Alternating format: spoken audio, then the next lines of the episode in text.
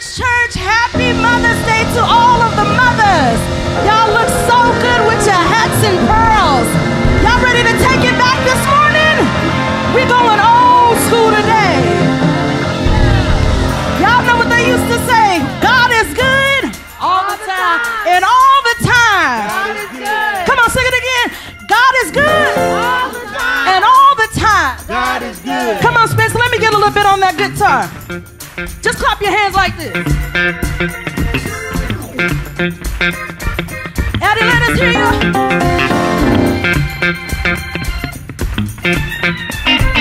We're gonna praise him today. Come on, singers, help me say. Praise the Lord,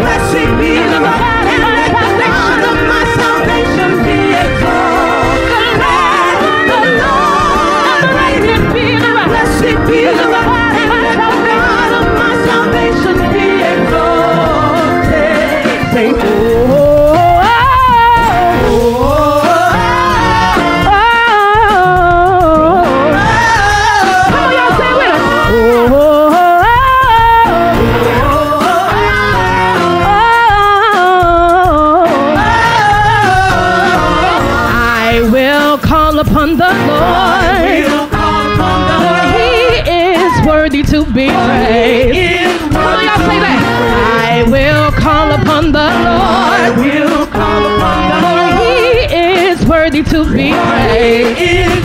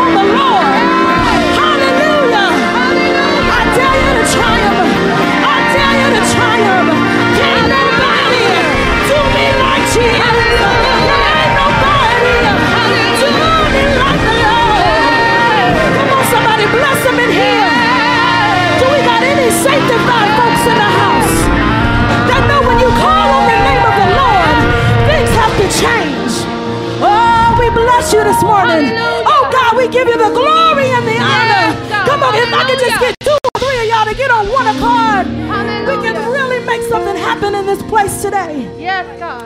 Just think, uh, let's, let's, just take a time of reflection. Yes, God. And think about what the Lord has done for you. Think about how many times. He's made a way for you over and over and over. You, Even situations that you might have put yourself in. Thank he still came. You called on him and he still came to see about you. God, you're good. Come on, somebody just say, God, you are good. Lord, you are good. Lord, you are Lord, you are good. Hallelujah. He doesn't have to be. Yes, God. It's his grace and unmerited favor that some of you all are standing here today. Yes. It's his grace and unmerited favor that I'm standing here today. Yes, God. Hallelujah. And I just want to say, Lord, you are good. Yes, Lord. You've been so good. Thank you, Jesus. Oh Lord, you were good. Yes. You've been better than good. I can't praise you enough. Yeah. I owe you my life. Mm-hmm. Can't praise you enough. Even if I try. Cause, oh Lord, you've been so good. Oh, you've been so good. Oh, God, you've been. Oh, God, you've been so good. Lord, I can't testify for y'all, but I can testify for myself that He's been so good, Lord. Oh, God, you've been.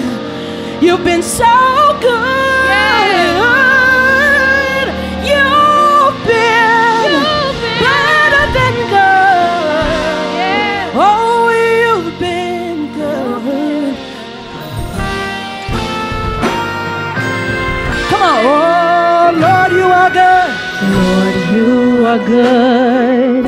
You've been Come so on, it's real good. easy. Sing, Lord, you are good. Lord, you are good. You've been better than good. You've been better than good.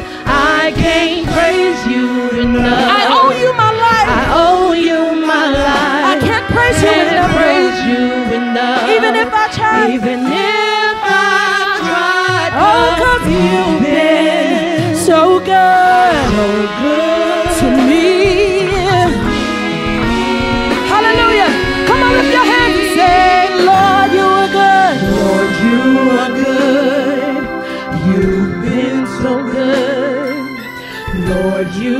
You've been better.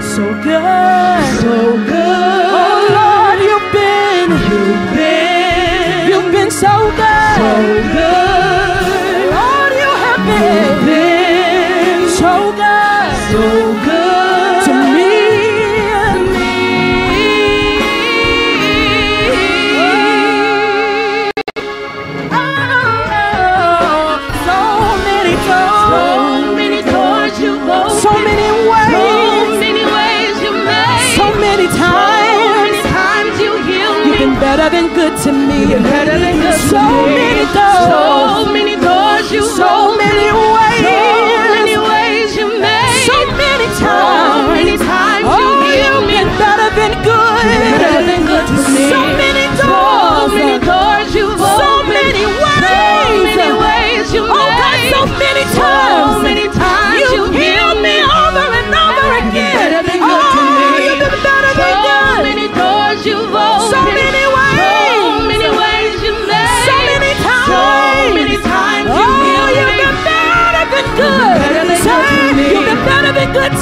been better than good to me. You've been better than good to me. You've been better than good to me. You've been better. You've been better than good to me. Oh Lord, you've been better than good. You've been better than good to me. You've been better than good. You've been better than good to me. You've been better than good to me.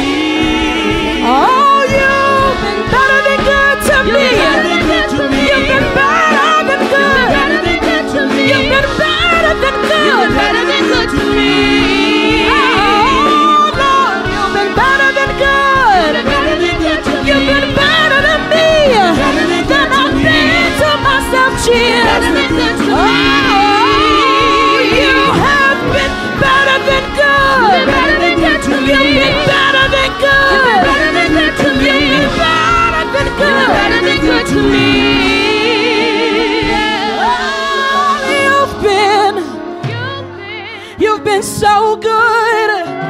Oh God, you have been, yeah, you've been so good.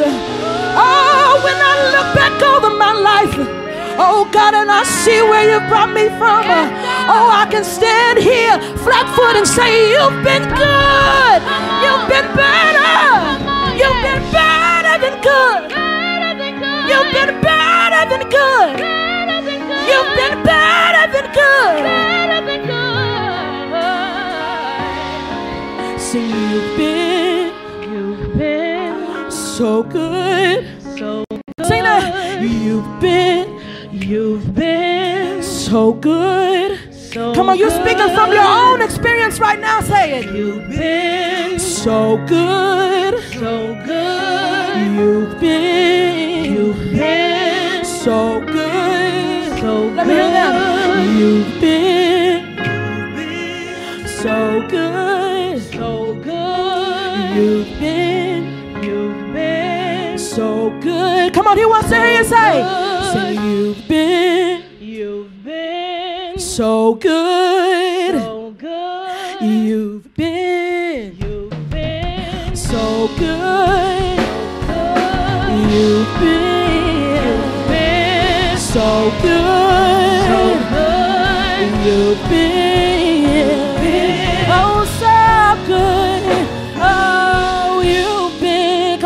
On, me. Been So good. so good. Oh, you've been. You've been so good. so good. Oh, you've been. Take it You've off. been so good to so me. good to me. Hallelujah. Come on, somebody bless him in here. If you know that he's been good. If you know that he's made ways out of no ways. If you know him to be. If you know him to be good. Let me just hear you open up your mouth and give him a praise today. Come on, he wants to hear you. Open up your mouth and give him what he deserves. Oh God, you are good. You're amazing. Nobody compares to you, Lord. And we bless you.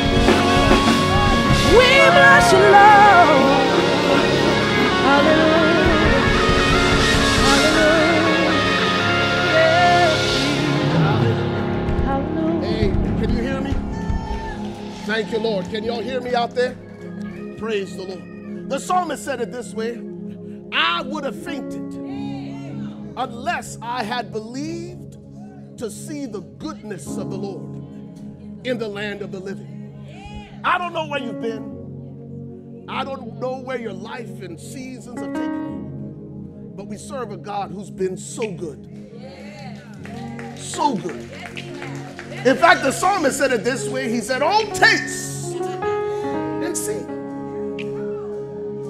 that the Lord is good.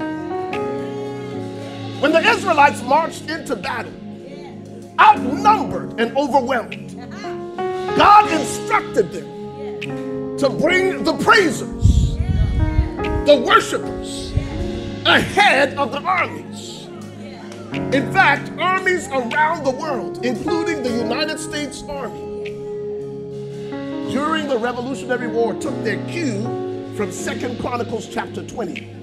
And that's why, over the course of history, they've had marching bands going ahead of the troops. Because in Second Chronicles chapter 20, God instructed them to let the praisers go before them. And the song they sang was simple For the Lord is good, and his mercy endures forever. You might find yourself in the midst of a battle this morning. Maybe the way to victory this morning is to remember and to acknowledge the goodness of God. The goodness of God. The challenge with this life of faith is that it must be lived going forward, but it can only be understood looking back. But maybe this morning, as God invites us to live by faith and to walk by faith and not by sight, maybe where we begin is simply acknowledging how good God has already been. That it might be the down payment for what He'll do in the future. Lord, this morning we give you thanks, we give you praise. And Lord, we draw near to you with gratitude for what you've already done.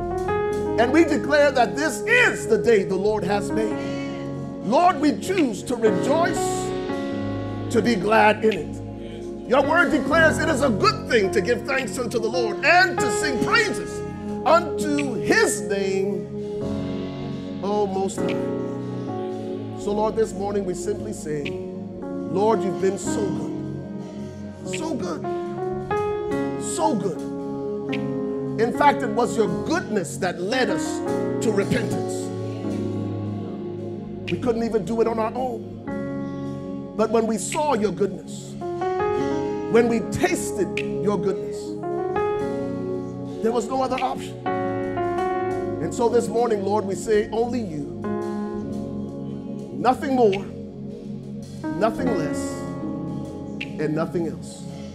On this Mother's Day, as you celebrate this amazing gift of motherhood that you've given each of us, no one, not one of us, would be here if it hadn't been for a mother. So, Lord, today, we acknowledge your goodness. You loved us so much that you gave us mothers who loved us, mothers who nurtured us, mothers who covered us, mothers who cared for us, who protected for us, protected us. Father, this morning I pray for those who might be going through Mother's Day for the first time without their mother physically present. Lord, would you bind the brokenhearted? Would you be the balm of Gilead this morning? And God, in the midst of our celebration for the mothers who may have lost a child, Lord, this morning, would you minister your peace? Would you minister your grace? Would you minister your comfort to us, one and all? As we acknowledge that, Lord, you've been so good. You've been so good. And God, if you never did another thing, you would have done enough already to deserve our worship, our adoration, our praise, our submission, and our surrender. You've been so good. And we thank you for it now. In Jesus' name. And everyone said, Amen and amen. Do you believe that this morning, Converge Church? We serve a good, good Father. Amen. You may be seated in the house of the Lord. I would be remiss if I didn't take a moment right now, Trey, and again celebrate, honor, and acknowledge these amazing gifts in the building this morning. Our amazing moms. Come on, let's give them some love. Amen. Let's show some love this morning this morning for these amazing, amazing gifts. Now, listen to me, listen to me. I would be remiss if I didn't give some props to my to my mocha princess, man. I saw her walk in the building. Come on. And I was like Fred Sanford. I was like, listen, I'm coming to join you, honey. Come on, why don't you stand and let the people see how good Jesus has been to you? Pastor Wendy, come on, somebody. Come on. I can't take this. I can't take this no more. Glory to God. Trey, why don't you join me? Yeah, yeah. Well, uh, want to welcome our first-time guests. Thank you so much as we honor our mothers, all mothers. That's that's mothers, stepmothers, bonus mothers, godmothers, Absolutely. mothers in love. We honor you today, but we also, yeah, go ahead, make some noise for our moms in the place. But we also want to honor our first time guests. We thank you for, you could have been anywhere in the world right now, but you chose to be here at Converge. And just want to let you know our lead pastors would love to meet you out in the VIP area just after service. Also, be sure to follow us on social media. Our handle on most of the apps is at We Are Converge, but you'll see on the screen what the specific handles are for the specific outlets. It's just a way to stay connected and get the up, most up to date communication as we go through the week. For example, this next announcement I'm about to make, we put on social media when we called an audible earlier Yes, this week regarding Converge students who we typically meet on. Yeah, make some noise for the students. That's where I have the privilege of serving in this house is with our young people in Converge Students Middle School, High School. We typically meet on second and fourth Sunday, but we decided that we would have a family service with the students this week so we could be with our moms. But for the month of May, we will meet on 3rd and 4th. So that's next Sunday, the 21st, and the following Sunday, the 28th. We will meet back to back with our students. That way, we can allow our young people to be with their moms in service today, have some time with them. I'll be spending some time with my mother today as well, so it helps just all the way around. And then we've also got some other exciting things. Yeah, we do have a few exciting things happening, and this is uh, extremely important to me. It's been something that's been incubating for a few years. Uh, it's sort of been on the back burner, but we have the teams in place. We have the people in place who are going to lead that. In fact, uh, Chuck and Sabrina, if you would please stand. Uh, Chuck and Sabrina are going to be leading this initiative for us that we're calling Converge Net, and it's our business networking group here at Converge Church. We're going to have a lunch and learn next Sunday, so a week from today, immediately following the worship experience, right at about noon in the Verge. It's also where our students meet, but it's also our fellowship hall. It's going to be a great opportunity for you to network and connect with other business leaders, thought leaders, creatives, innovators who are a part of this body. And, uh, and I think it's going to be an incredible opportunity. You never Uh, know who you're sitting next to right now. You never know who you're sitting next to. Relationships matter. So we encourage you to do that. You should have received an email this week uh, with a link to the Sign Up Genius. Uh, go to the Sign Up Genius, click on that link uh, so that we have a head count for the catering. Speaking of which, how many of you enjoyed breakfast this morning? All right. So again, the advantage to, to being connected on social media is you would have seen that we were going to have breakfast this morning. I know a few people missed it; they, they weren't aware. But stay connected with us on Instagram, Facebook, TikTok uh, at We Are Converge. Uh, but make sure you sign up for ConvergeNet via the Sign Up Genius. There is a minimal cost associated uh, with the sign up, and it's only $15. I highly, highly encourage you to take advantage. Listen, we have HR executives, we have people in the lending space, we have realtors, people in the IT space, we have lawyers, we have C suite executives who go to church here. You may be in transition, you may be looking for a new opportunity. Listen, this Lunch and Learn is open to anybody.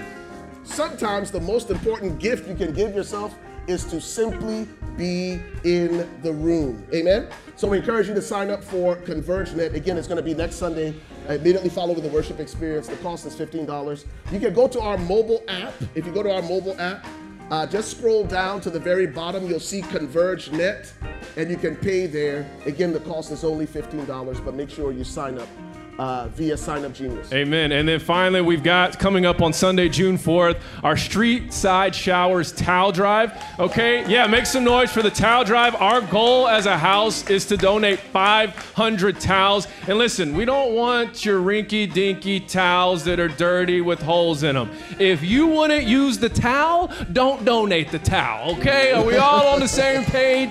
So let's get 500 pristine condition towels Yeah. that we can donate to Street Side Showers, and that's coming up on Sunday, June 4th. Absolutely. Now, Street Side Showers, you may already know this if you've been coming for a while, but Street Side Showers is one of our local partners. Uh, they minister to our brothers and sisters who are currently experiencing homeless. And uh, again, um, homelessness. We want to do more than just gather on Sunday mornings. We want to be the hands and feet of Jesus extended to our community. And we want to minister the gospel in very practical, tangible ways. This is one of the ways you can do it. Uh, street side showers, they do they use approximately 300 towels a month. Approximately 300 towels a month across their four locations. McKinney is just one location. I believe they're also in Plano, Garland, and Dallas. But we're serving our brothers and sisters right here in McKinney. So over, uh, uh, starting on June 1st, and over several weeks, we'll be collecting towels. Our goal is at least 500 towels, and that will cover them for right at about two months. Amen. Uh, with everything we do, to reiterate what uh, Trey said, in everything we do with our generosity, we want to make sure we keep people's dignity intact. Amen. But for the grace of God, there go I. So with everything we give, with everything we sow, uh, we want to be honorable, we want to be generous, and we want to be thoughtful. Amen. Is that all we have, Trey? Why are you standing have. so far away from me, man? My breath stink. I was trying to hit my spot. You know, I didn't Oh, know. my I. I, I, I don't Okay. know because you know I can get flushed out if I'm not in the right line. If you're not you in the know, right you know.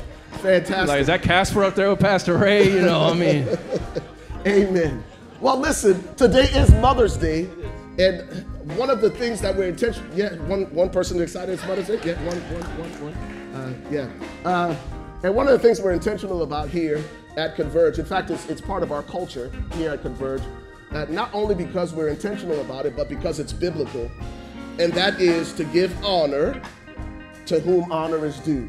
Uh, so I'm going to do a couple of things because most of what you see this morning, man, uh, a tag team with a few guys who helped make it possible. Uh, I want to give honorable mention to Dexter Jackson, Dexter Jackson, Stephen Jenkins, Ricky Smith, and Patrick Favors, who pulled a lot of strings to make this happen. Amen. Uh, so uh, we wanted to surprise all of the mothers this morning, and uh, we trust that you enjoyed uh, your breakfast this morning.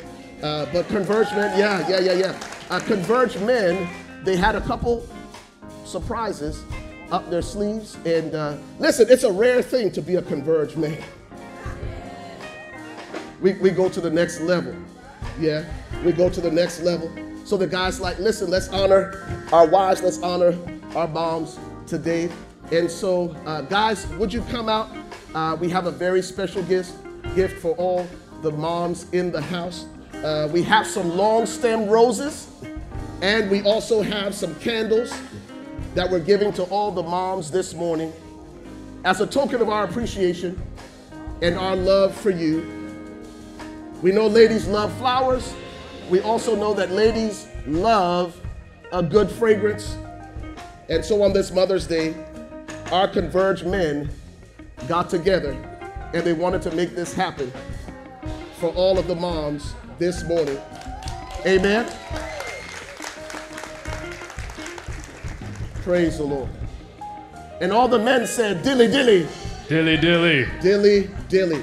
Once again, this is our way of celebrating you, honor you, honoring you, and saying thank you for all you do as a mom.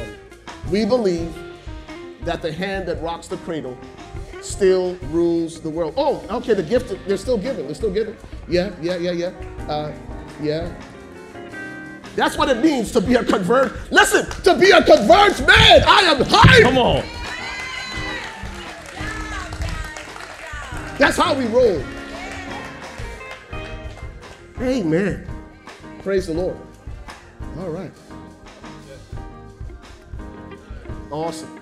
Let's make sure we don't miss any of the moms.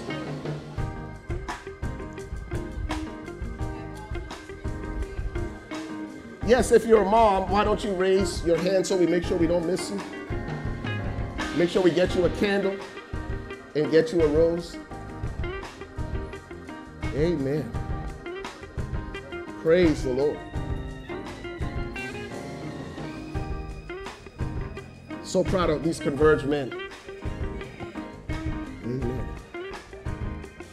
Praise the Lord. Amen. Is that it? All right, Pastor Jesse. Pastor Jesse. Oh, they still got, they still doing flowers. Okay. Pastor Jesse, why don't you come? Talk to us about the blessed life. I'll switch with you, Pastor Jesse. Oh, there you go. All right. Thank you. God bless you and enjoy the rest of today's worship experience.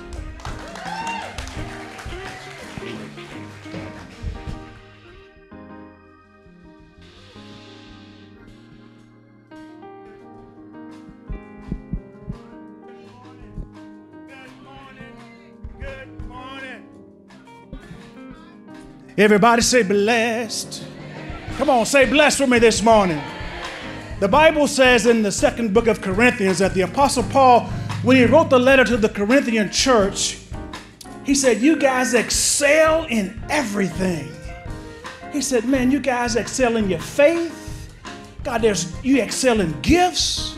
God, you excel in so many different ways. And then he said, Let's also excel in our generosity.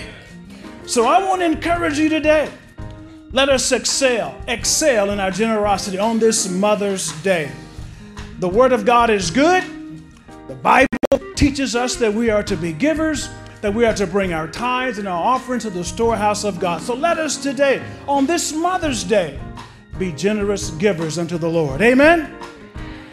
Father, we ask you to bless us as we give today.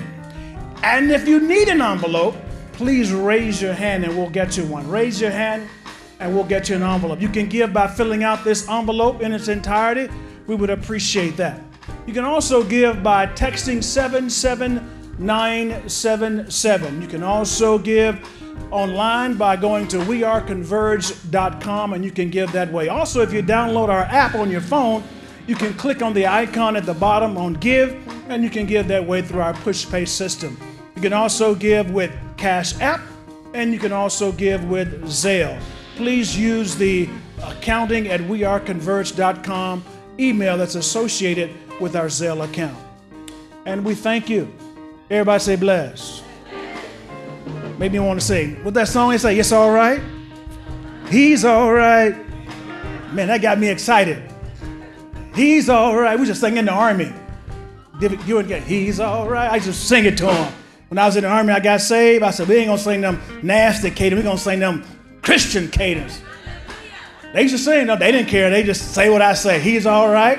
I said, the Lord is good. They said, the Lord is good. I'm like, what, they, what are you singing? Sorry, when you're in charge, you can do that kind of stuff.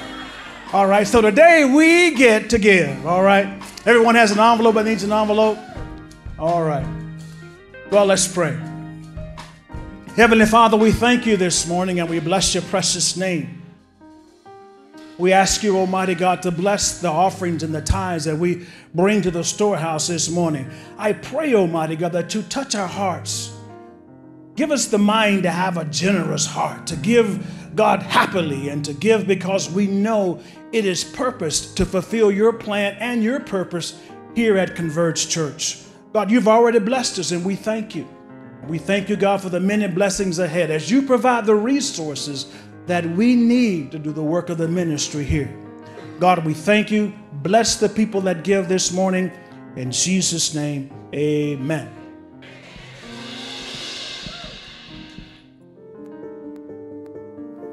To all the moms, moms of children who are still at home or all grown up, moms who've outlived a son or daughter or moms of babies they never got to hold. Moms who've raised kids all on their own, or became a mom to someone who needed one. Moms of children who have wandered from God, or the longing to be moms who are still waiting. God perfectly arranged each of you into the role you have today. His Word recognizes you as capable, strong, and praiseworthy. Everything you do makes our lives more beautiful. Happy Mother's Day. Amen. Well, good morning, everyone. I am so grateful to be here. Let's give our Converge men another round of applause.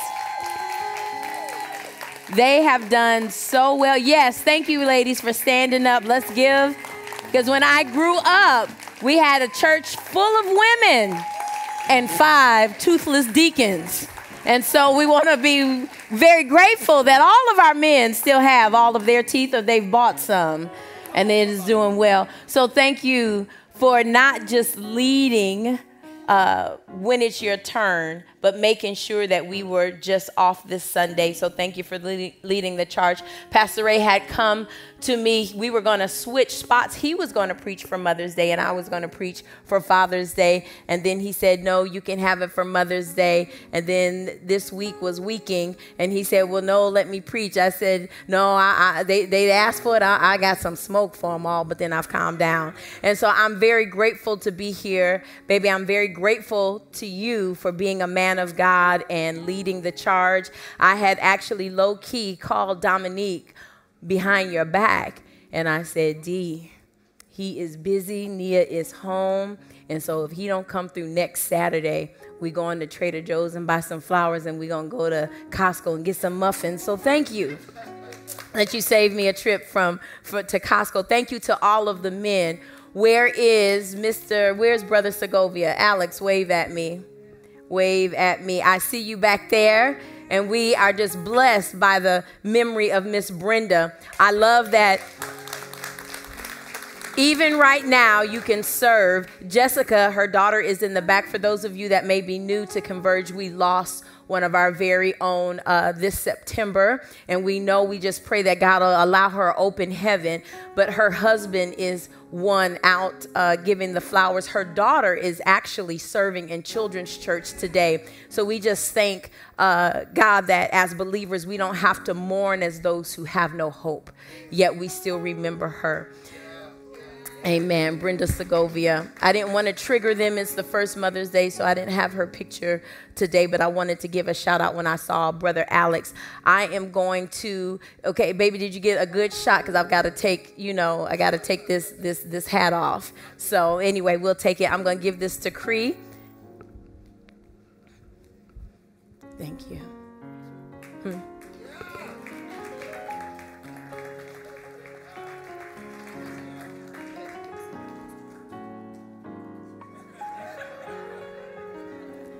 That's all right. Did you all see the um, the chosen?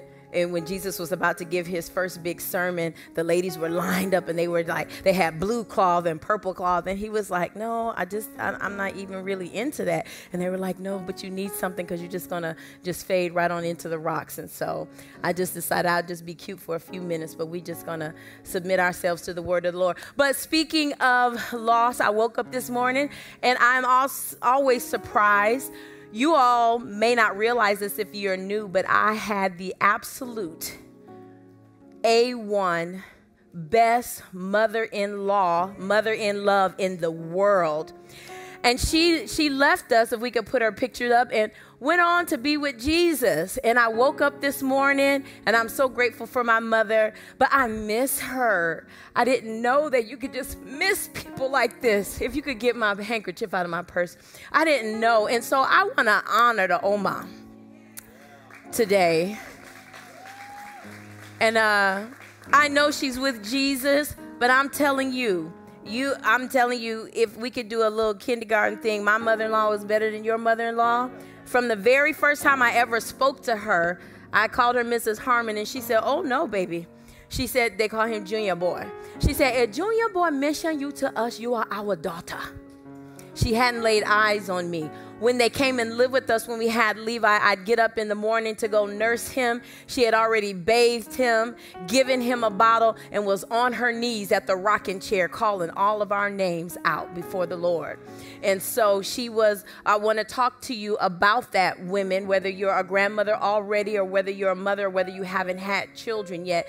Is starting today. We have an opportunity to start thinking about our legacy. So I just honor her. I remember her today, but I wouldn't be the best that I am if it wasn't for this sugar right here.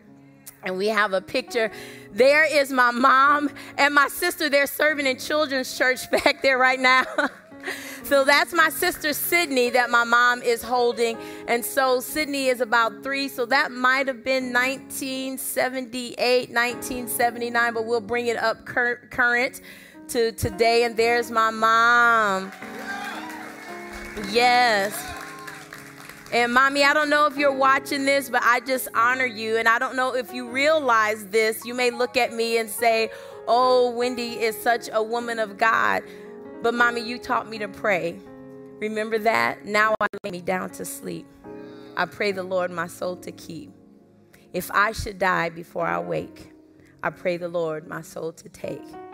God bless mommy. God bless daddy. And then a talker like me, I just had to bless everybody in the whole wide world. We do the remix now because when I went to Bible school, we are word of faith. And so we don't want the children to say before I die. So the remix is now I lay me down to sleep. I pray the Lord my soul to keep. Angels keep me through the night until I wake at morning light. That's not the 1970 version. But my mother taught me to pray. My mother, Georgia Delois, taught me that if you are ever in an anxious situation, recite Psalm 23. The Lord is my shepherd, I shall not want. My mother taught me to just be the very best I could, to let my yes be yes and my no be no. And I don't know if she realizes that the best part of who I am is actually because of her. So, mothers, when you give, we, we don't expect you to be perfect. We're not perfect but we are receiving all of the good things. We are a product of the best of who you are. And so today is going to be kind of unlike any other Mother's Day message. I am not built of that cloth where I'm going to tell you 12 wonderful reasons my mother is a blessing. We're going to get in the Word of God and we're going to be saved and we're going to take the kingdom by force because we are in a different day and age. So I just wanted to honor my mothers. I wanted to say thank you, mom. I just, I don't even call her mom. Thank you, mom. Uh, I realized I was getting ready and I was like, wait a minute. I'm just all into this, this church thing. That was my first prayer. She gave me my first love for the Lord. She taught me that if I were ever afraid, my mother is not a minister. She used to serve at church. She was faithful. We went to Mount Olive Baptist Church in Ypsilanti, Michigan, and my mother was on the Nurses Guild board. And on the Nurses Guild is you would dress in a full nurse's outfit, cap and all, and you would make the orange juice and the water for the pastor. And then when Mother Demon started shouting out of her wig, you would just go and hold her and fan her if you were on the Nurses, Nurses Guild and give her some water. But my mother was very faithful. I got a chance to sing in the choir. I learned learned my first scripture at Mount Olive Baptist Church. Uh, my grandparents went to Second Baptist, and so I do come from a legacy of just ordinary people who taught me to trust in the Lord.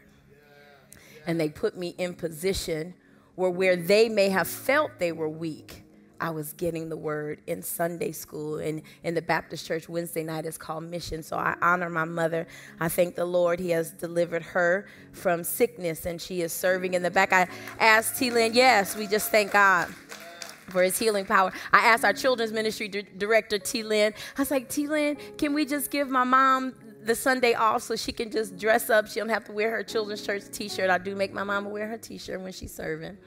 Uh, I don't make her, but I just suggest with my eyebrows lifted up. And so my mom said, Oh, I just love that little T. Lynn. She said, I'm not to leave her hanging because a lot of people may be there, so she's serving today. So we just thank God for a mother who, at 72, is still being an example of commitment and love. Amen. So I'm just going to say a quick prayer and we're going to dive right on in. Let us pray. Heavenly Father, we just thank you for this day. Lord, we thank you for our mothers. Lord, we thank you that though you are God and you are a heavenly Father, that in times when life happens and we, and we are disarray, you are still a mother to us. For every mother here, Lord, help us to walk out this amazing ministry and call you have given us. Lord, give us wisdom on what to do with these children you have just given us on loan that you've called us to steward. Lord, help us forgive ourselves when we haven't done it right. Help us to look at examples from your word and see the hope and the light and the call that you have placed upon us. Lord, teach us to teach our children about you. May those of us that serve you never have our children stray into the far country but all the, their, the days of their life that they would serve you. And for those who are overcome by this culture and they they may be out there, Lord. May we never lose our hope in you and our prayers. We thank you for every prodigal son and prodigal daughter. Lord, we keep the back door wide open with the porch light on of love and open arms because of your example. Thank you for being the example of acceptance. Give us wisdom to have boundaries, but to always have love. Give us wisdom to tell the truth, but always do it in love. Give us wisdom to flat footed say no, but do it in love. Lord, give us wisdom in our motherhood. Lord, we ask that your word become alive to your people. Lord, we decrease, I decrease Wendy, and I ask you, Holy Spirit, that you would rise up in me. Give me a grace to deliver this word with love and with excellence. I am not excellent, but your word is excellent. Help every woman, mother or not, see themselves in this word. And Lord, allow us to arise in your strength and take our place. It is in the precious name of the Lord Jesus Christ that I pray. Amen. Amen. And so I really have to give credit to my amazing husband because it is testing season in elementary school. We've been doing the STAR test and the MAP test, and I've been sitting on the edge of my seat waiting for another contract. And we had field day on Friday, and it is a lot going on. So by Wednesday, he was like, Have you written out your message? And I said, I- am working on it. And so Wednesday night, he went downstairs to watch ESPN, and he was texting me upstairs just scriptures and where I could go. But that was a godsend because I had been praying.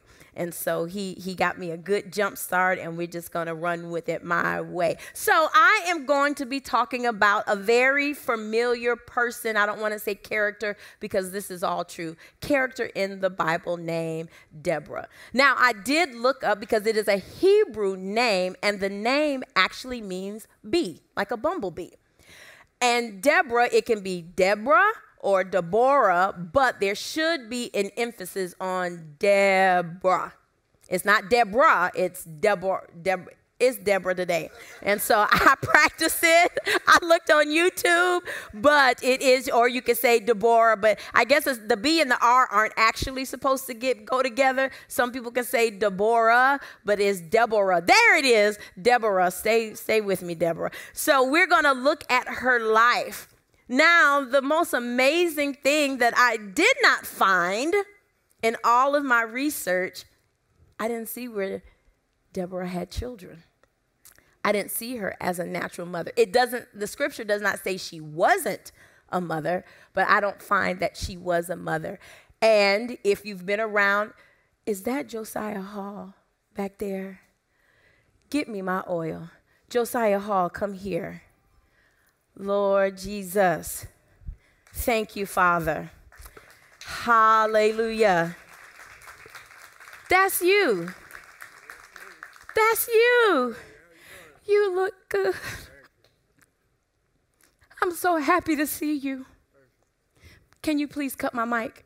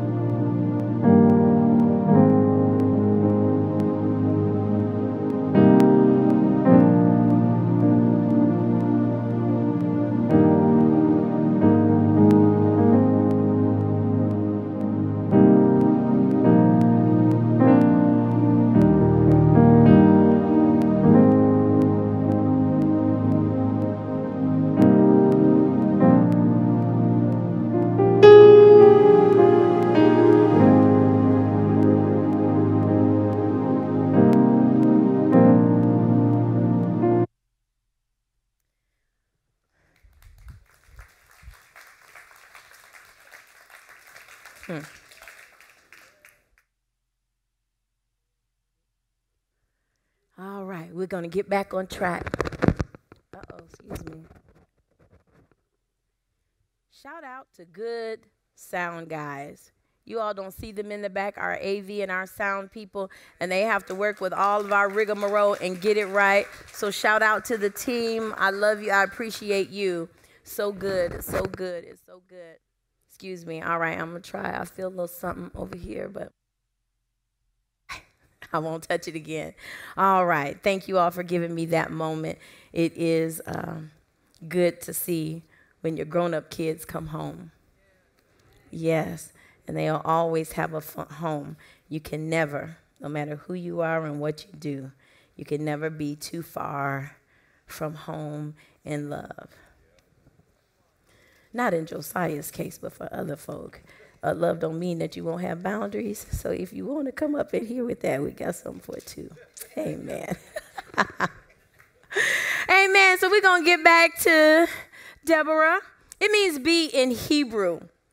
She was a wife, she was a prophet, which is an inspired proclaimer of the word of God. She was a judge and she was a worshiping warrior. I'm getting all over the place, team. I'm going to go back. Let's go back to Judges 5, verses 6 and 7. And that's going to be our key scripture. But me being me, I'll probably go through a lot of scriptures because I'm going to have to place you right now where we're going to be. But then I've got to go back and you'll see the context of that. So in Judges 5, verses 6 and 7 in the New King James translation, it says, In the days of Shagmar, son of Anath, in the days of Jael, the highways were deserted, and the travelers walked along the byways. Village life ceased. It ceased in Israel until I, Deborah, arose arose a mother in Israel. And so, where we find Deborah in this particular text in Judges 5, this is actually a song she is singing with one of the commanders of the army, uh, uh, Barak. And she's singing this song. And she says here in Judges 5 that village life had ceased that means that nothing was going on, nothing productive was going on. There was so much chaos because the children of Israel, in their disobedience, found themselves time and time again under the rule of ruthless kings and so when Deborah is speaking right here, she is saying that people weren't even, it wasn't even safe to take the regular highways, that people were taking back roads, that village life had ceased. There was no productivity. People weren't out having a good time because they would be subject then to harassment. And she says this was going on. The scripture says, if you do the background reading, that actually at this time it had been going on for 20 years that the children of Israel have been suffering under harassment and chaos. And so, what would happen as the children of Israel would get a king? God would say, This is what I want you to do. Where they are is in the land of Canaan. Canaan is the land that was promised to Abraham. But what happened at this time, the time of Deborah, is that the children of Israel were not serving the Lord. We're going to get into that. And so they would get into trouble, and then they would cry out to the Lord, and the Lord would rescue them, and then they'd forget and go back. And so Deborah is saying that village life ceased until I, Deborah, arose, arose a mother in Israel. So the title of my message today is Arise and Take Your Place. Now, though I'm honoring the mothers and we we this is a Mother's Day message. I hope each of us can see ourselves in this call. It is a call to action. And I, like you, am answering that call. And not just as a mother to Nia and Levi, I am called to be a mother. I've been being a mother since I was about 12 years old. I didn't take care of kids in my family. My mother was always present. I didn't have to do that, but I was teaching the three and four year old Sunday school when I was 12. By profession, I am a teacher. And by law, teachers are, at least in the state of Texas, when you sign your contract, what you are saying is that you are in place of a parent. That's why the laws are so strict on how we treat children. Because how you treat children, it should be how you would treat your own child. You cannot abuse them or do or neglect them or speaking of neglect, pause. Y'all, this week, last week we had a situation I'm telling you, you can't live this life without the Holy Ghost. We had a situation. So a little boy has had some trouble being bullied. And we we knew about it from the beginning of the year, talked to the mom and everything, been watching over him. As it comes to pass, I'm on recess duty with the other teachers. Now we're watching over our shoulders, but guess what teachers are doing? We're standing in a circle talking. He comes in to say, Mrs. Harmon, some girls were kicking me. And then the girls he told me, they're girls that they don't kick people. But something on the inside said, you better handle this thing. Because I'm a mother and because I like my job and I wanted to have a contract for next year. I hadn't signed a contract yet, so I'm just watching what I do. So I pull the girls out and I'm trying to fuss, you know, just be like, you are not supposed to kick. Why would you do that? Put your and he is upset. He is crying I mean, he is really upset. And so I said, This is unacceptable. I'm to call your parents. These girls do all the right things. Like out of the 170 days I've been at school, I've talked to them maybe one time each, not talking to your friend. They turn their assignments in. They turn them in well, on time. They're creative. They make me little cards. I mean, they are, I mean, they're the sweetest of all sweet girls. But all sweet girls get tired. So what I found out is this particular boy wouldn't get off the little spinny thing.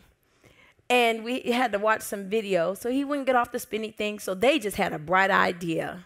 We tired of you sitting on the spinny thing and not getting off. So they decided to kick him. Everybody say wrong. And it was on video.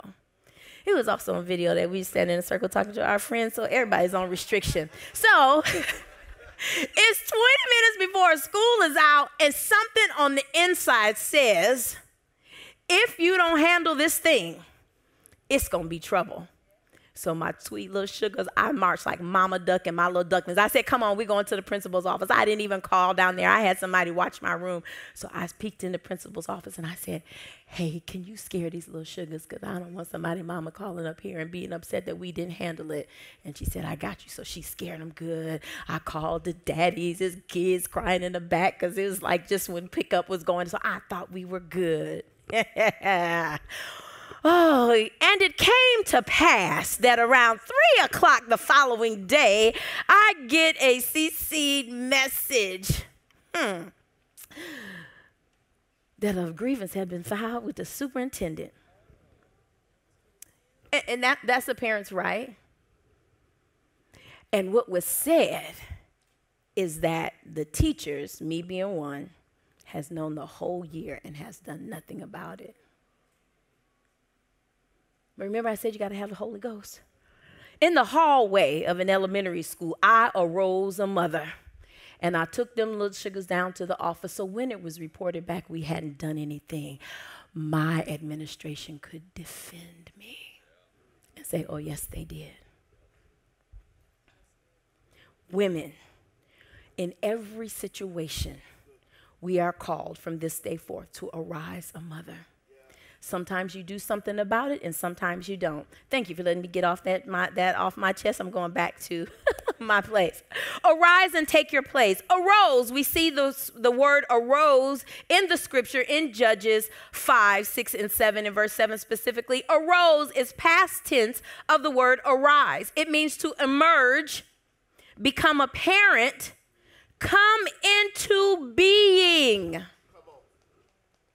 You see that, women? If you've not birthed children, you are not exempt from this call. I wonder even if Deborah had children, it wasn't mentioned so that you could see your place in the scripture as a woman. For those of you that aren't mothers, you don't even have to say you went to a Mother's Day program because we know that mothers are the only ones that have babies. So you can say you went to a Women's Day program. So today is Mother's Day slash Women's Day. Arose occur as a result of get or stand up. And I added, take your place. So arising is not arising. Our culture would think that arising up would be something violent, something forceful, something that, you know, oh, you're just to see who I am and that's it. Mm-mm, mm-mm, mm-mm. A mother comes equipped with wisdom. Sometimes that wisdom unfolds as she goes. There's grace as you go. But there is a wisdom of when to speak and when to be quiet. In the natural, when you have the babies and the babies aren't crying, you don't stand over them and say, Will you just stop all that crying? You arise as a nurturer and you walk them and you're there for them. And if they cry too much, you hand them to their daddy or their grandmama. But you make sure you take care. That's what we've been given. Deborah means bee in the Hebrew. She was a wife, she was a prophet, which is an inspired proclaimer of God's word. She was a judge, a public civil officer presiding over the affairs of the Israelites. She was a worshiping warrior. So where the story picks up, I'm going to go back and forth. I've already told the team to kind of just just hang on with me. Let me give you some background information because I've almost uh, cut and paste all of Judges 2. What we see in the book of Judges is Joshua is leading the children of Israel. Joshua is a prophet and a leader. He had been working with Moses. Moses at this time has passed, and Joshua is getting up in age. The Bible says that he lives to be 120 years old. So Joshua has taught his leadership the ways of God and all the things that God had done for the children of Israel. I did not put this in my notes, but if you um, you don't have to put this up, but I am going to read to you out of Deuteronomy, the sixth chapter. I am going to start at the fourth verse. It says, Hear, O Israel, it's talking to the Jews, but we're Gentiles, so we can put ourselves in that, even though we aren't in Israel. The Lord your God, the Lord is one. You shall love your God with all your heart, with all your soul, and with all your strength. Verse 6 And these words which I command you today shall be in your heart.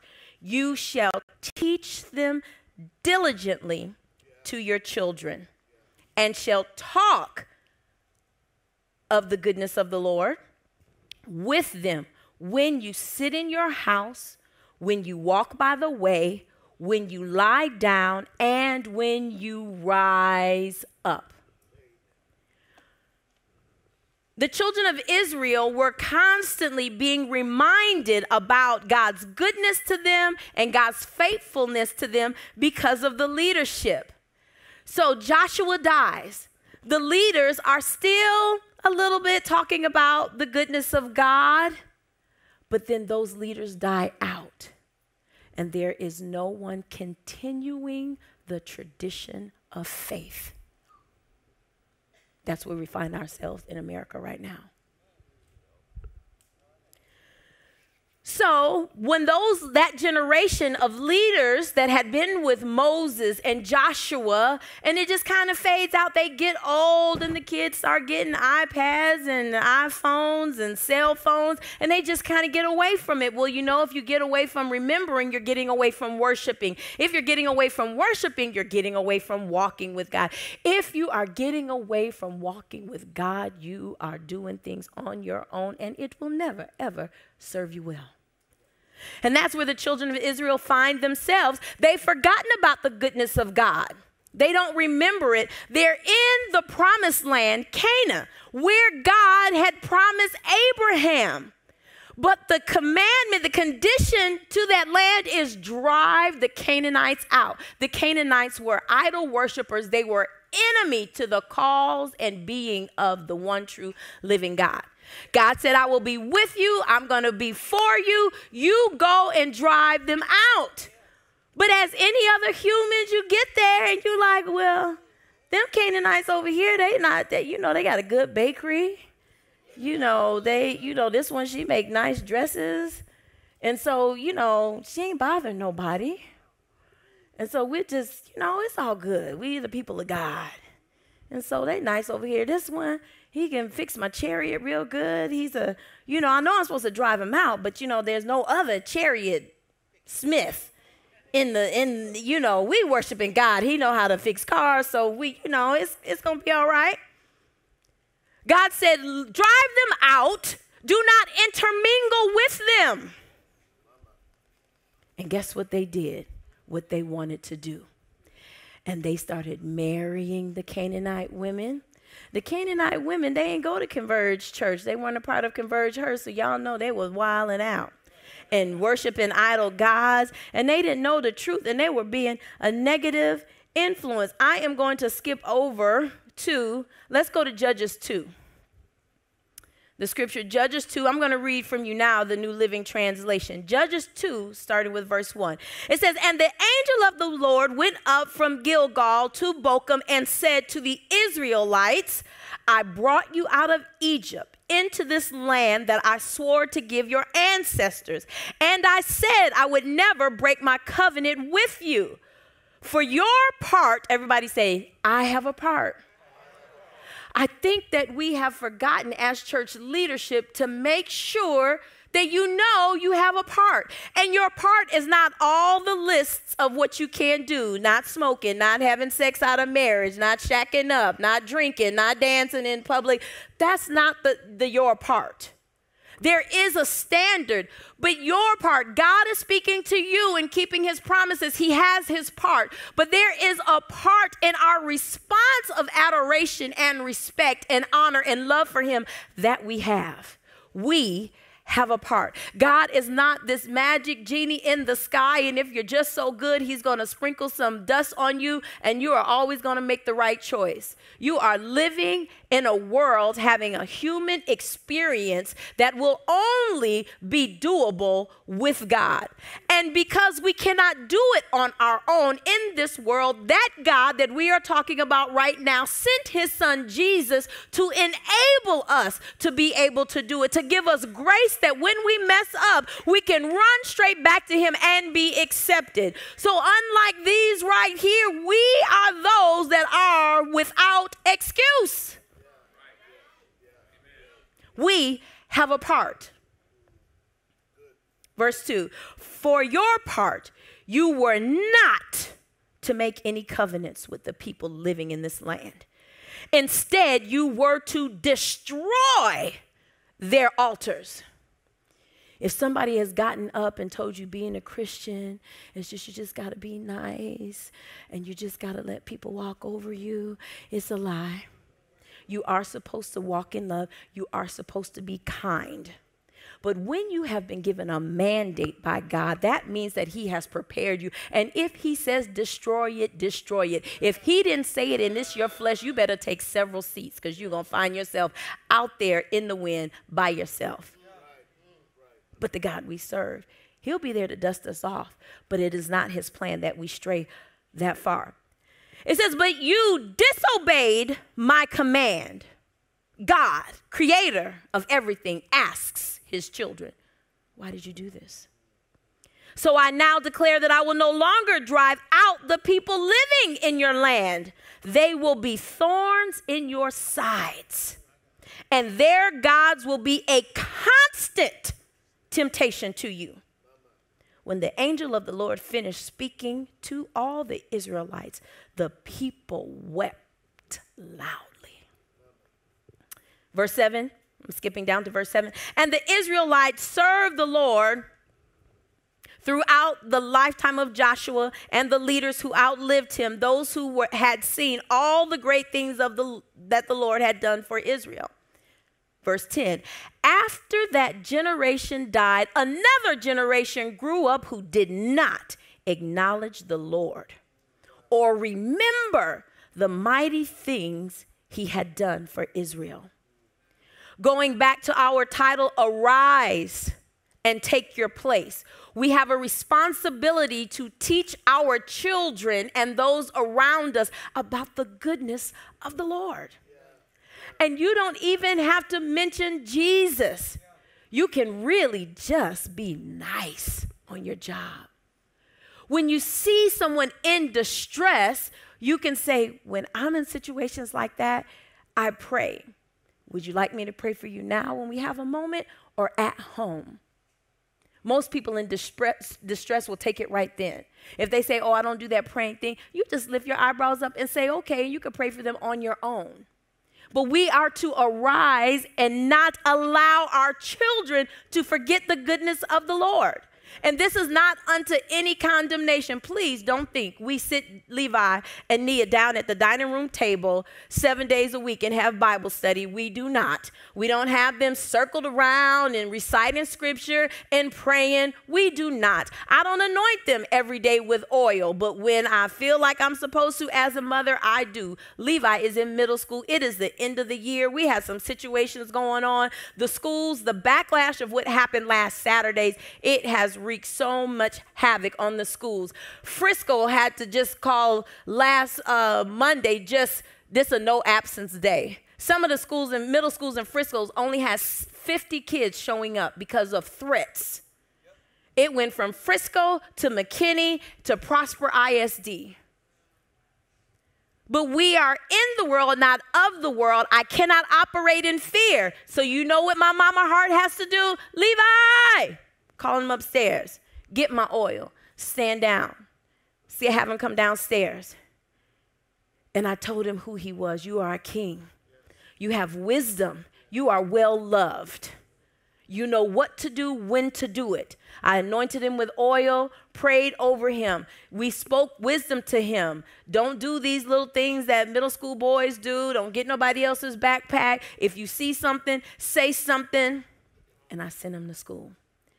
It is not my responsibility to make sure Levi is protected when he is at school. It is my responsibility to tell him who to call when trouble comes. It is my responsibility to roll the care of Levi over to the Lord because if I don't, I will be a nutcase filled with fear. Because the last few years, America has taught me if you raise a brown boy in America, you may not let him, you may not be able to see all, of, he may not be able to see all of his days. If I don't trust God, I will be a nervous, mean wreck. Ray and I did not make Levi on our own, even though I'm so glad we did. Levi is a soul assigned from heaven with a call and a destiny on his life. Just like that young man, Josiah Hall, is a soul assigned from heaven with a call and a destiny on his life. The only difference between Levi and Josiah is a last name. They are well loved sons that have been taught in the word, whose mothers pray for them and love them and want to see them do well. Mothers, if we don't trust God, it's not going to work for us. And you don't even have to be raising a brown boy, you can just have children. I've gotten texts and calls, not a lot. Cassie is a mama. She does our announcements. And we've had some praying time over little Ava. And little Ava can't stop, won't stop. I mean, she is the bounce back queen. I'm going to name her Weeble Wobbles. In the 70s, they had the little weighted thing. You knock it down to bounce back up. That's little, that's little Miss Ava. I call her Ava May. I just make up my own name for her. And so we've had some time of prayer over her health and believing God. Cassie does not, she is not exempt from fear and love over her child, no less than I am about Levi. And she's got a girl that's not brown. So a mother's love is a mother's love is a mother's love. All of us will have fears, but if we do not roll that that those anxious things over, the care over to the to the Lord, we have to teach our children the way of God. If you feel insecure about that, guess what? You can go to YouTube. You can go to the YouVersion app. You can bring them to youth. Mothers, church should not be an option for your child. If they have to go to work, then we understand as they get older, but they should not It should not be an option. And I'm not just saying that for them to come to church. I'm talking about being equipped for life. One day I'm, I'm just teaching. We're not supposed to be on our phones, but because of the world, they allow us to have our phones. And I have an Apple Watch. So on my Apple Watch, I see it's probably about 115, maybe about 1.30, because we had just come in from recess. I see Levi Harmon. And I tell the kids, excuse me, this is my son. And I say, Lee, you all right? You know how the bathroom, you can hear the echo in the bathroom when they're on the phone? He said, Mom, it's kind of an emergency. You know where I went. I told my across the hall person, I said, It's my son. I need you to watch my class. I went down where I could get good reception. I said, Pops, what's going on? And he had had some issues with classmates. And I, he told me what had happened. I told him how to respond. And I said, Can I pray for you? And he said, Yes. I was no good for the rest of the day. I just went to the vending machine and got me a Mountain Dew. I was like, Coca Cola, you can't even handle this. I'm just going to give me a full Mountain Dew. And I got, because I was next to the next vending machine, I just got some uh, flaming hot Cheetos to go with it. Yeah, I was just like, when I, when I heard my son's voice echoing in the bathroom at the middle school, I'm thinking, Jesus. And so when I thought it was all right, my I did not do like Deborah did and sing a song of hymns and adoration and thanksgiving. I got me a Mountain Dew and some flaming hot Cheetos. And I just told the kids, hey, I said, Emily, why don't you read the book of the day to the kids? And I said, just read, get your Chromebooks out. Let's go to Edpuzzle for a minute. Because I said, and then my little Arnold, he said, Mrs. Harmon, is everything all right? I said, everything is all right. Thank you so much for asking. But what I had to settle at 1:30 on that Thursday was if something was going down, I wasn't going to be able to do nothing about it anyway in that moment. I'm in Frisco, he's in McKinney. We have to teach our children the goodness of the Lord. And if you've not lived long enough for the Lord to take you out of some things, just teach them the scripture. Just teach them the word. Bring them to children's church. Let them watch some videos on YouTube that you have approved. Back to the scriptures. Verse 11 of Judges 2, it says, The Israelites did evil in the Lord's sight and served the images of Baal, which is a false. Why do they do evil? They were not an evil person, but it was the influence of that culture. They weren't an evil people, but they just did it their way. Just like much today, we just have our culture has taught these children you could be what you want to be when you want to be. It can't nobody say nothing to you about it. If your mama say something about it, we can call CPS on her and we could just get you all riled up and just leave you with nothing. There is a way that seemeth right unto man, but the end thereof is death that leads to destruction. And sometimes it's not a physical death, it's a spiritual death. We have a responsibility to rise up and teach our children the ways of the word. They abandoned the Lord. The God of their ancestors who had brought them out of Egypt, they went after other gods, worshiping the gods of the people around them, and they angered the Lord. You know what gods we worship right now? TikTok. Sports, flesh, the internet, image. We all struggling with it. I didn't wake up this morning and put on some overalls and come without my makeup on.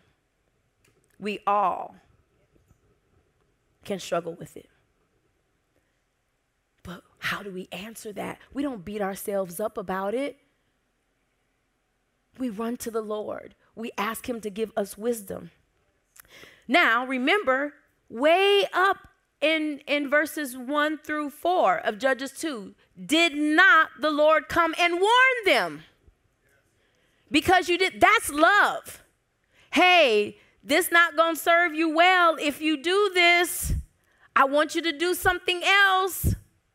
And they did it their way and they had it their way and it angered the Lord. Verse 14, this made the Lord, the Lord burn with anger against Israel. So he handed them over to raiders who stole their possessions. He turned them over to their enemies all around, and they were no longer able to resist them. Now remember, the place where they live is the promise. They were supposed to be taking things. When it says he handed them over, for those you may be watching on the internet, and somebody may have just the little devil just came and sat on your shoulder and said, See, that's why you don't need to go to church and serve God, because you see how he does people. Handed him over is translated, this is what God did. Hands off. He didn't say, Come on, enemies, come and get them. He loved them. But God gives us a choice, and they chose themselves above God. So God said, okay, all right. And all of the evil, see, they thought they were doing good maybe and being nice by allowing the Canaanites to stay.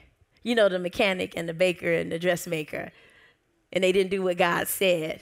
And so those people, they thought, oh, we just gonna cohabitate, coexist. So those people that they didn't drive out now are turning on them. And it's because they made a choice. God has not created us to be robots. He's not going to make us do. I would not want to force my husband to love me. I wouldn't have to want to have to remind Ray, remember the day we met? Remember how you liked me when I was skinny and I had real long hair before I started buying weave? But I'm not even mad about it. I'm not even trying to look like it's not my own. I'm just trying to be cute to myself. Amen. Yeah, I, am not even shame about it because I paid for it and it's cute. And it holds up real well for fourth grade field day. Amen. Amen. It says in verse 16, no, go to verse 15. Every time Israel went out to battle, the Lord fought against them. Remember, the Lord wasn't fighting them. This was it. Causing them to be defeated, just as he had warned. And the people were in great distress. Then the Lord raised up judges to rescue the knuckleheads from their attackers. Everybody say, Look at love. This is the same God that warned them don't do it this way. I'm telling you, drive them out. This is your land. They do it their way. They cry out to the Lord their distress, and He is so overcome with love. He raises up judges to give the people wisdom, to help them in all of their disputes. The God that we serve Yes, He is creator, but He is Father. He is war, but He is justice. God's anger was never supposed to be toward His beloved children, it was to be toward their enemies. But when you get in bed with the enemy, what room do we live leave for God to do anything for us? We don't leave him any room to help us. But look at God. He's not going to leave us out there by ourselves. He's not going to leave us without help. It would be completely against his nature. This is the ultimate parent. He had boundaries, he gave warnings. He you can be angry and sin not. So God raised up judges to rescue the Israelites from their attacker. Yet Israel did not listen to the judges, but prostituted themselves by worshiping other gods. How quickly they turned away from the path of their ancestors who walked in obedience to the Lord's commands. Did the Lord say, don't let your children out? You got to lock them up and, and homeschool them and make them go to private school? He said, teach them these commands to them. As you're walking along the way, when you're sitting down and when they lay down. The goodness of the Lord and who He is just ought to be a part of our everyday conversation. And it doesn't have to be Jesus, Jesus all the time. That should already be established. But when your kids come down and say, you know what, I really want to be an honors band, can you pray for me? Then you've done something well. And you pray for them a simple prayer. That is an example that they know, oh, I've got to turn to God. Again, this is not any condemnation. We are starting today, May 14th. Since I mentioned it, we might need to start having some family Bible study every day around the dining room table. No, I don't get out of school till the 24th, so you're saved. Verse 18 Whenever the Lord had raised up a judge over Israel, he was with that judge and rescued the people from their enemies throughout the judge's lifetime. For the Lord took pity on his people. For the Lord took pity on his people. For the Lord took pity on his people. Whatever you have done, it is not unforgivable. God is not angry with you. Because unlike the children of Israel, what we have today is the Holy Spirit ever making intercession on our behalf. So when we are in trouble, the Holy Spirit is saying, You see your daughter. We need to have some mercy. Yes, she's got this choice. She's made a choice, but Lord, have mercy.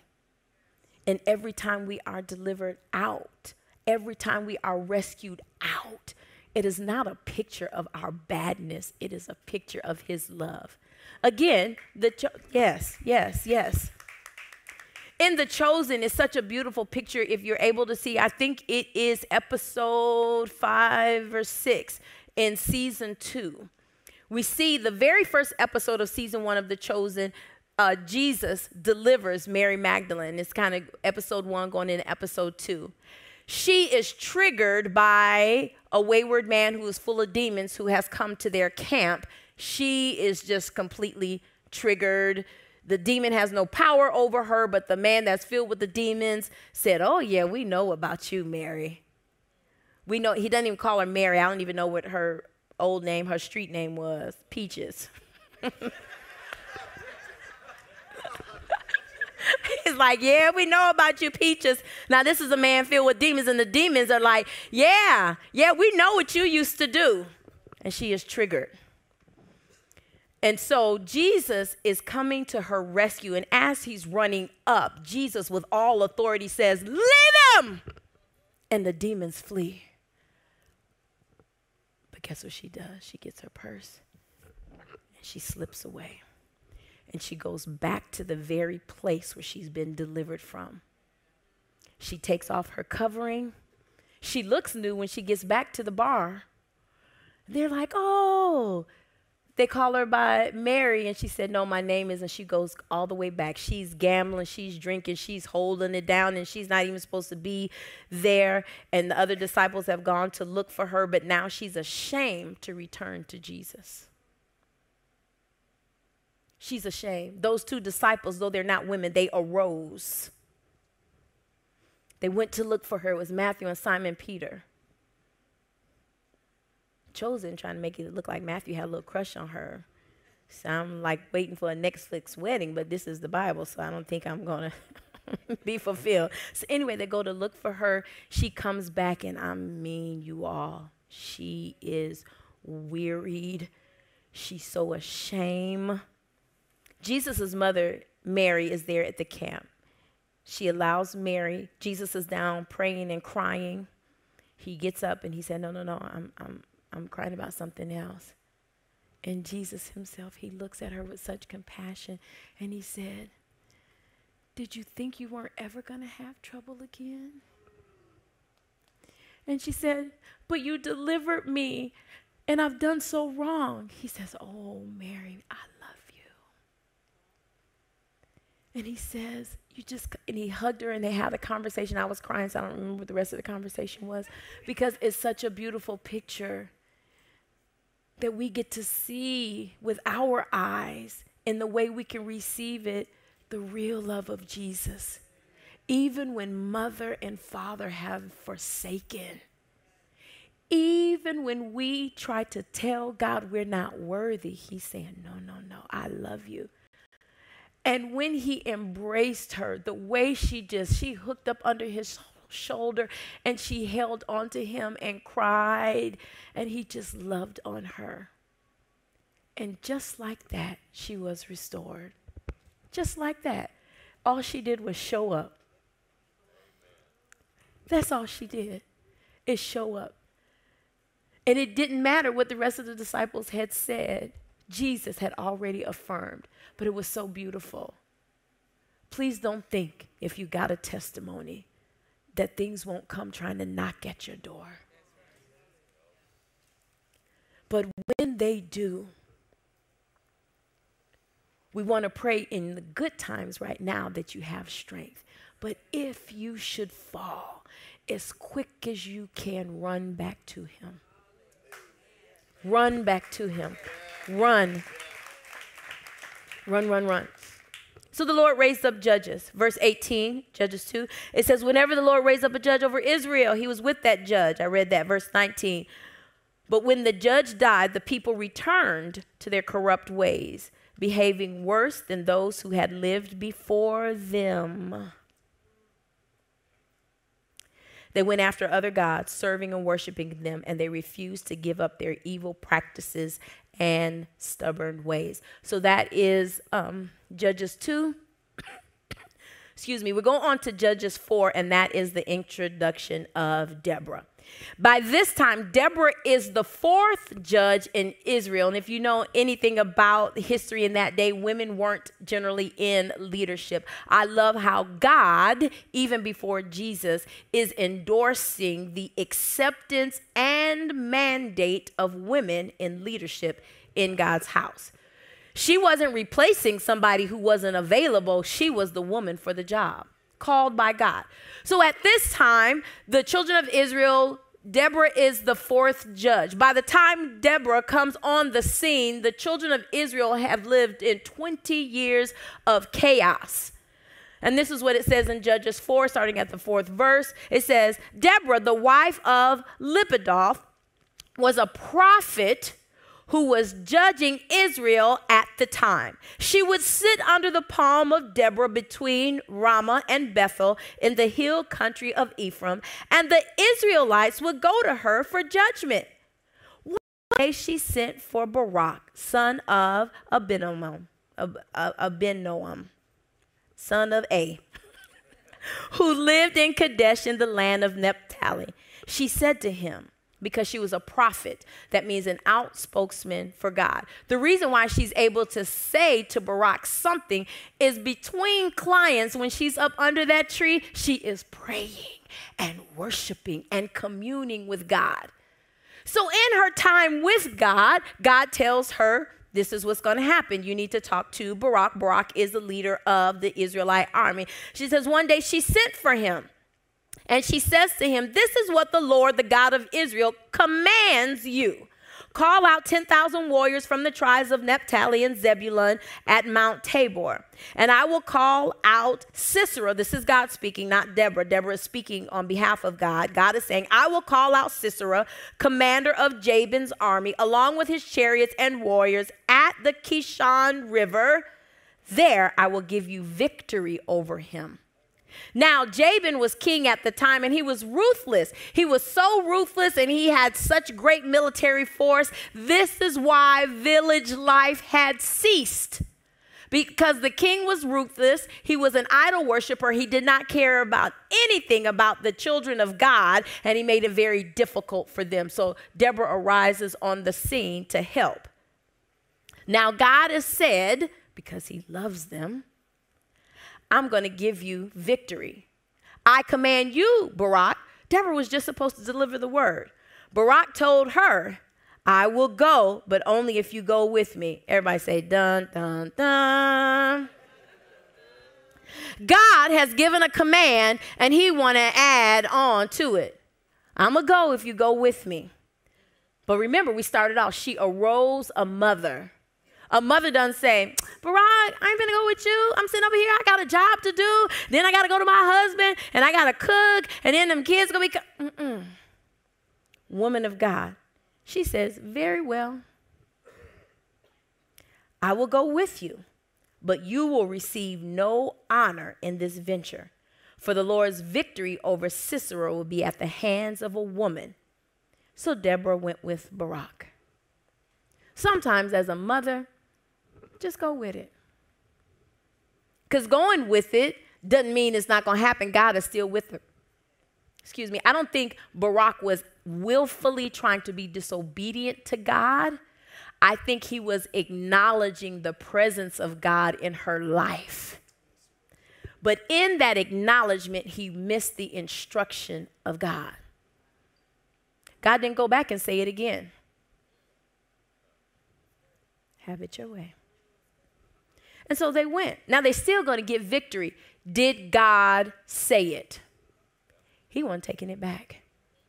He didn't even put the children of Israel out of the land of Canaan while they were being foolish because he had promised that land to Abraham and to your generations. He kept his promise. They're still going to have victory because God already spoke that they would have victory. But the way God wanted to administer the victory now is changed. I'm going down to, I'm, clu- I'm concluding now. I don't know if I have three, three closings or not, but amen. Just roll with me. In Judges 4:23, it says, So on that day, Israel saw God defeat Jabin. What has happened? I'm gonna go through. I think I skipped that. Go back with me. Go back to where I see on my first page background. Let's go through our characters. Deborah, we already have established she's a judge and prophet. Barak is commander in Israel's army. So, this is the school teacher in me. Deborah is a judge under the tree, fourth judge. The children of Israel have been suffering for 20 years. She tells Barak, Look, you need to go and overthrow this king so it will be well with God's children. King Jabin of Canaan, he was a harsh ruler of the Canaanites, but he was not harsh to the Canaanites, he was harsh to the children of Israel. The Canaanites were descendants from Noah's grandson, Canaan. This grandson was cursed because Ham was his father. Remember back in Genesis when Noah accidentally got drunk? And then he came out of his clothes, and it said, the Bible says that his son looked on his nakedness. So what happened, Ham looked at his father being naked. Noah didn't mean to get drunk. The grape juice had been out. They had been on the boat and it fermented. So when he drank it, he got drunk. He wasn't a drunk. This just happened because everything, the tides had turned in, in the world. And so now sin was, God was still there, but that's why uh, Noah was drunk. His son, Ham, saw him naked, made fun of him. The other brothers were like, dude, that's our father. But because he did that, the curse fell down on his son. My granddaddy Levi used to tell me, Pooh, that's what he called me, Pooh. I got to do right. Because the Bible say my sin will fall down on my third and fourth generation. I got to do well so it'll be well with you. I didn't know that this is what he was talking about. And so now here is Canaan born. He hadn't even done anything. It was because of the foolishness of his father, and he's an idol worshiper. And so his descendants are now the Canaanites sin will always take us further than we ever intended to go and keep us longer than we ever had an inkling we would stay. Sisera is the general of King Jabin's army. So you got Barak for God, you got Sisera for Canaan. Jael is a wife of Heber. We're about to introduce her. She is a homemaker. Everybody say homemaker. Women, she's a homemaker. You don't have to be a pastor's wife, a Bible study teacher, women's director, soloist for God to use your life in a mighty way. You just keep doing what you know to do until you know exactly what to do. While you're making your home, turn on some worship. While you're making your home, say prayers to God. She was a homemaker and she was invaluable. This woman homemaker. She didn't even have a house, she lived in a tent of winning the world. And the Israelites, God's chosen people of Jewish nation. I wanted to say the knuckleheads of, of afar, but I'm one of them. So, So here we have. So on that day, which is the day when God decided to set the Israelites free because his love, what happens is Jael's husband, who is Heber, Heber's family was in good with King Jabin, though they were Jewish. I don't know, maybe he was the chariot fixer and the king really appreciated him. But for some reason, he wasn't bowing to the king or an idol worshiper. But J, uh, Jael's husband, Heber, was in good with the king. Therefore, Sisera knew this. So the battle is going. God's people are winning. The Canaanites are winning. God's people are winning. God's people are winning. God's people are winning. But you know, you've got to take out leadership. You can't just take out the people. You got to take out the command center. So now, as the Israelites are winning in the world war, Sisera is on the run. I mean, he is Jason Bourne working it out. I mean, he is on the run. He is 007. They can't find him. And he ends up at the tent of Jael because he knows I'll be safe here. So Jael was like, Ooh, Sisera. But she's a woman of God. She's an Israelite. She was like, Come on in. And she said, I'll hide you under these blankets. And he's tired. He's been in battle. He said, Please give me some water. She's like, No, honey, I just got some fresh goat's milk. Let me heat you up this milk. He's tired. He's under blankets. And she makes him warm milk. What is that a recipe for? Sleep. So he's under there with the blankets. She gives him the milk. He falls asleep. And the little old housewife of Canaan goes and digs up a tent peg. And while old warrior Sisera got his belly full and mo- milk drooling from his mouth. She just takes the tent bag, puts it on his temple, raka, and kills him. She puts the peg down, go to the well, wash her hands, and then tell her husband, "Hey, babe," as he's coming to work, go look in the living room. I got something for you. And that is how the war was won. And God's word was true. Barak didn't get any credit for it. It was a housewife. It didn't even say she was a mother. Be happy where you are, flourish. It won't be that way. Today, we're still talking about Jael. It wasn't, he didn't get killed on a pole with a dagger in his heart. It was over a warm blanket and some milk. What will God do to rescue you? That's the picture I want you to see. What will God do to rescue you? It says, and the foolish things shall confound the wise. Now, Pastor Jesse is in the army. Just think what the guys at the barrack would say if somebody got a peg through their temple from getting nuzzled like a little old baby, just warm and got some milk in them and just, just got killed. Why did he get killed? Not for gruesomeness' sake, for the children of Israel to be delivered. Because their God heard their cries even in their mischief. Second closing. In crisis, what kicked in was Deborah's maternal instinct. She was a prophet. Deborah was a heavy hitter. Women, we have a grace to do a whole lot. Don't keep standing in your kitchen saying, I'm doing this and I'm doing this and I'm doing this. Uh uh-uh, uh nobody, they really don't care. Yeah, just, yeah, I'm just going to tell you because I love you when you go down the list. I went to work already. You ain't doing the dishes. I got to home and cook. Come home and cook. And you ain't do the. Mm-mm. We got capacity. Deborah was a wife and a prophet and a judge, and now she had to become a warrior by default because Barak wouldn't go by himself. And we don't see her wearing him out with her words. We see her doing it and doing it well we have capacity to do this thing as women and as mothers. Deborah didn't say, until I arose a prophet. She didn't say, until I arose a wife. She didn't say, until I arose a judge.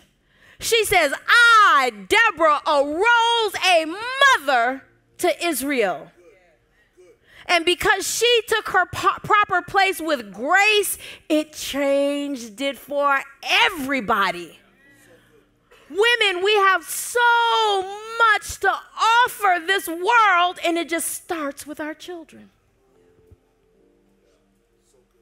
It starts with them. Can you imagine that? Out of all of the warriors, out of all of the things that God could have done, that when the people needed a leader, He raised a mother.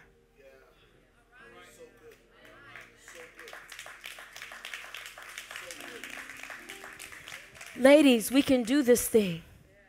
Motherhood responsibilities. Mothers cover in prayer. If your kids do something wrong, don't get on the phone and call your sister and their grandmama. You might need to talk to somebody. Don't let them hear it. That, that's not, it doesn't work that way. We think that, okay, I'm going to call your grandmama and tell her what you did in school and you're just out here running. It, it brings shame and isolation. And you actually empower them with the perverted strength to go back and do it again because they think, oh, so she gonna talk about me because I did it. Well, let me show her because that's human nature. Mothers cover, mothers correct. Let me set you free. You are not called to be your child's friend. Nia is 19. She grown. I'm not ever going to be her girlfriend. Because I need my girlfriend. Shelly Ford say amen. I need my girlfriend. If I need her, I can't lead her. If I need her, then I need her to like me all the time. I need her to be my friend. I need not to cause any friction in our relationship. If I make Nia my girlfriend, I am going to need her and I can't lead her because then I'm going to be worried about what she thinks about me. And then I will default, not be a, by default, not be able to speak truth in her life. You are not called. You can have a good relationship with your children. You are not called to be their friend. You are their mother. Yeah, okay, y'all don't have to like it, but I said it and it's the truth. Amen. I got the word to back me up, and I can give you 17 more scriptures, but time is passing, and I know you're already texting from your, your texting for your reservation, so I'm sorry. Mothers protect. Mothers protect, even if you're protecting them from themselves. No is acceptable. You can say it nice. No, we're not doing that. Mm-mm. Nope. Not today. Try me. Hmm. Mothers pray. If all you have today is, Lord, help me, help my children, it is enough. The Holy Spirit in you will give you more words. Just talk to him like you would talk to a girlfriend. He understands you don't have to have a scripture, no these and thous. You don't even have to be on your knees. You can be in the bathroom, in the shower, driving, in the closet, standing on the side of the road, on the bed, sitting on the floor, out in the backyard. Mothers worship. Yeah, you worship. You worship in song, in prayer. You get filled up so that you can give out. Mothers teach. Teach your children the ways of the Lord. Right now, all you may have is, I'm taking you to that church. And what I say with full confidence, if we aren't what you and your family needs, that's okay. Find a church that can minister to you and your whole family. We want you here, but we understand. We understand our newness, where we are. Our youth only meet twice a month. We understand that. Just because you in another room don't mean you're not a part of the family. But it is so imperative that you get the ministry that will make the whole family whole. If wife, you're saying, I love Converge, and the husband is like, I want to go to First Baptist. Wives, go to First Baptist if that's what your husband says, and pray. We will keep you a warm spot.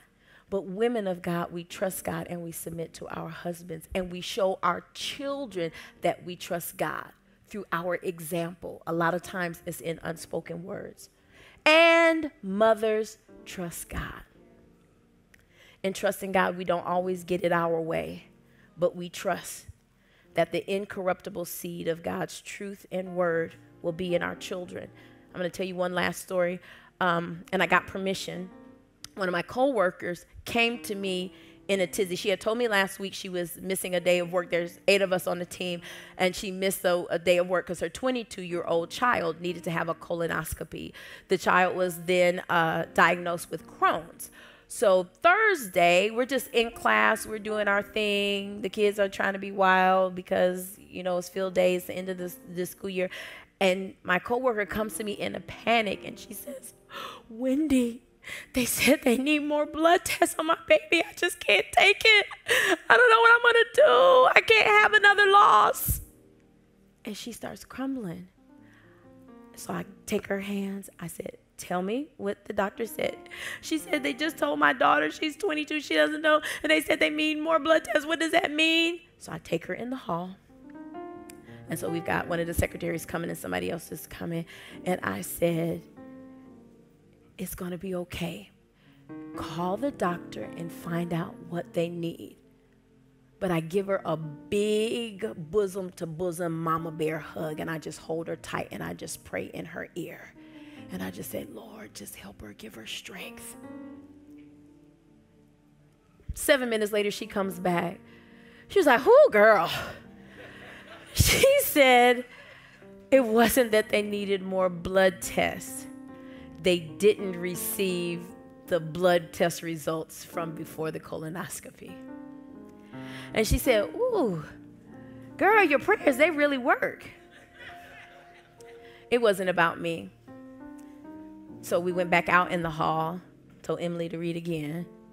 And I said, I'm taking off my colleague hat. And I'm put you know God, I'm putting on my woman to woman of God hat. Girl, you're not walking in the believer's authority. If the doctors had said they needed more blood, you cannot fall apart. I'm gonna give you some oil. And when the doctors call, you have a prayer on your lips. And I need you to be flat foot with your shoulders squared. It's not about the child's diagnosis. You haven't settled that Jesus loves you. Jesus loves you. He knows your mom and dad. She told me one time I've got more people on that side, meaning gone and dead, than I have on this side. So the terror she lives in, she's got two children. It's like something will happen to my children. I can't take it anymore. So I told her, yes, you can. God forbid if something happened, but yes, you can. You can take it. If you say that if Galatians is true, the word of God is true, and it says that his name is written across our forehead and our name is in the palm of his hands, we can take it. We just don't like it.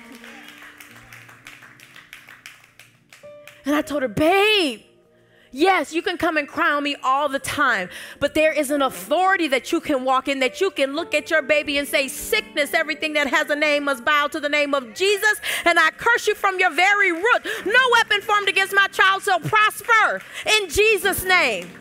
And then you go to the doctor and you take the medicine and you have the surgery. And the whole time you're slinging oil and you're pacing and you get a prayer and you grab a girlfriend, you call Converge Church, you send in a prayer request and you just believe God and allow Him to show you His salvation. But, saints, even if He doesn't, He is still good. He doesn't owe us anything. No, I'm not speaking out death and curses. But even if he doesn't, I've been thinking about my girlfriend, Sonia Jones, in Tulsa, Oklahoma. Her baby, Sante, had lupus. They didn't know, they didn't think because Sante was 19 years old that all of the time she stayed in the hospital in the middle of the pandemic would even cause blood clots in this little sugar. Tasha's and Sonia get their baby from the hospital. They're giving her a bath. She's 19 years old.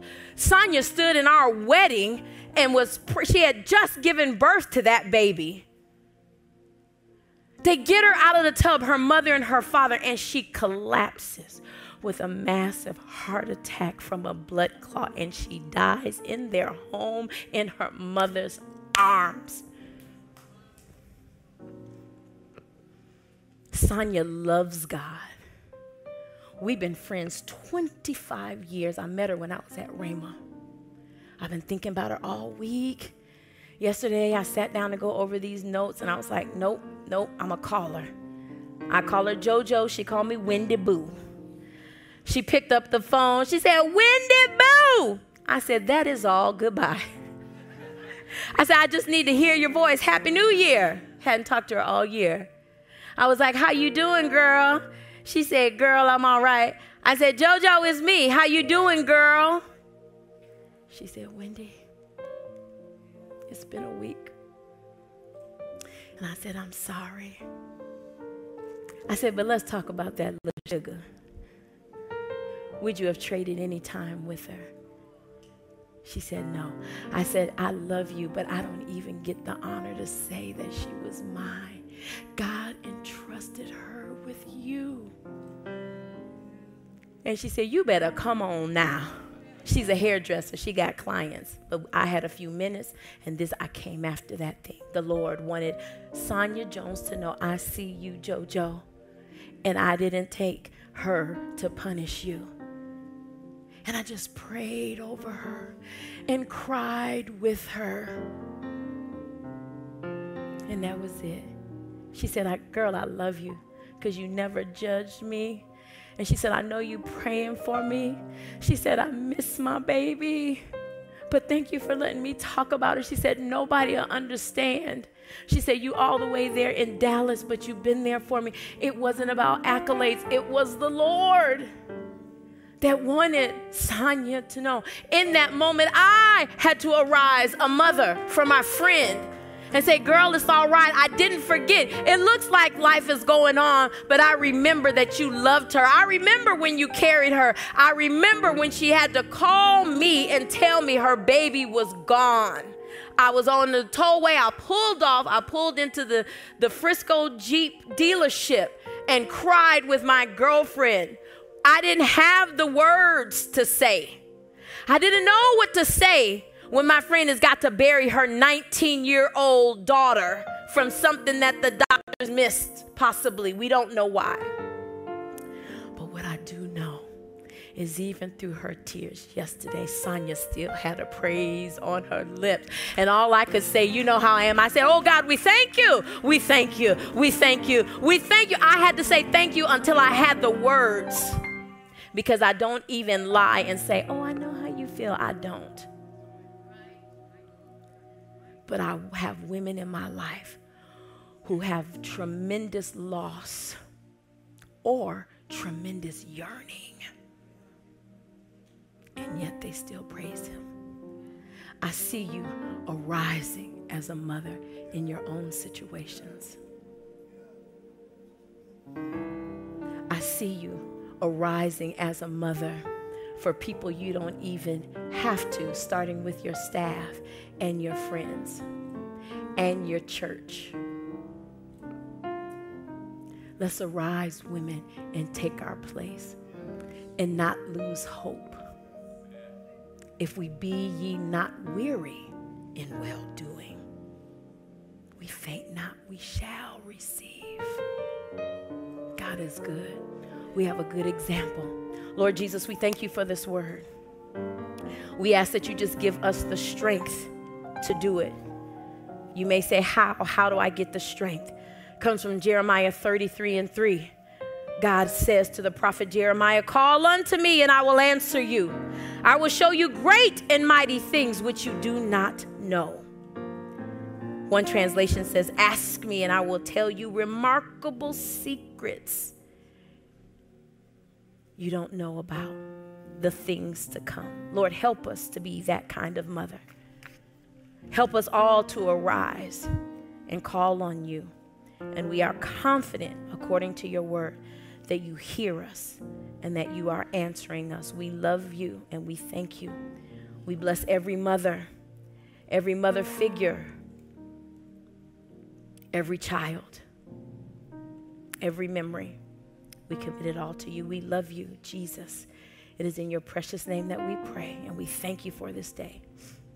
Amen. Amen. Amen. Awesome, Amen. awesome, awesome. Can you guys hear me? I don't think your mic is on. Is my mic not on? Thank you for that word, Pastor. You are. You can stand close to me and speak. Amen. Do I need to grab a handheld? Can you hear me?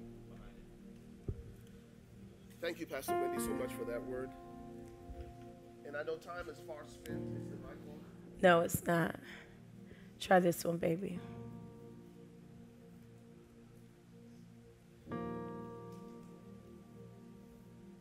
This mic is dead. This is host mic two. Can you hear me? Yeah, you can definitely hear me now. Amen.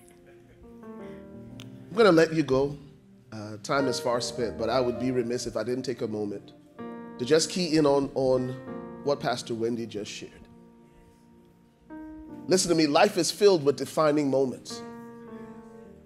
And those defining moments often come without warning. In fact, most of life's defining moments are disruptive.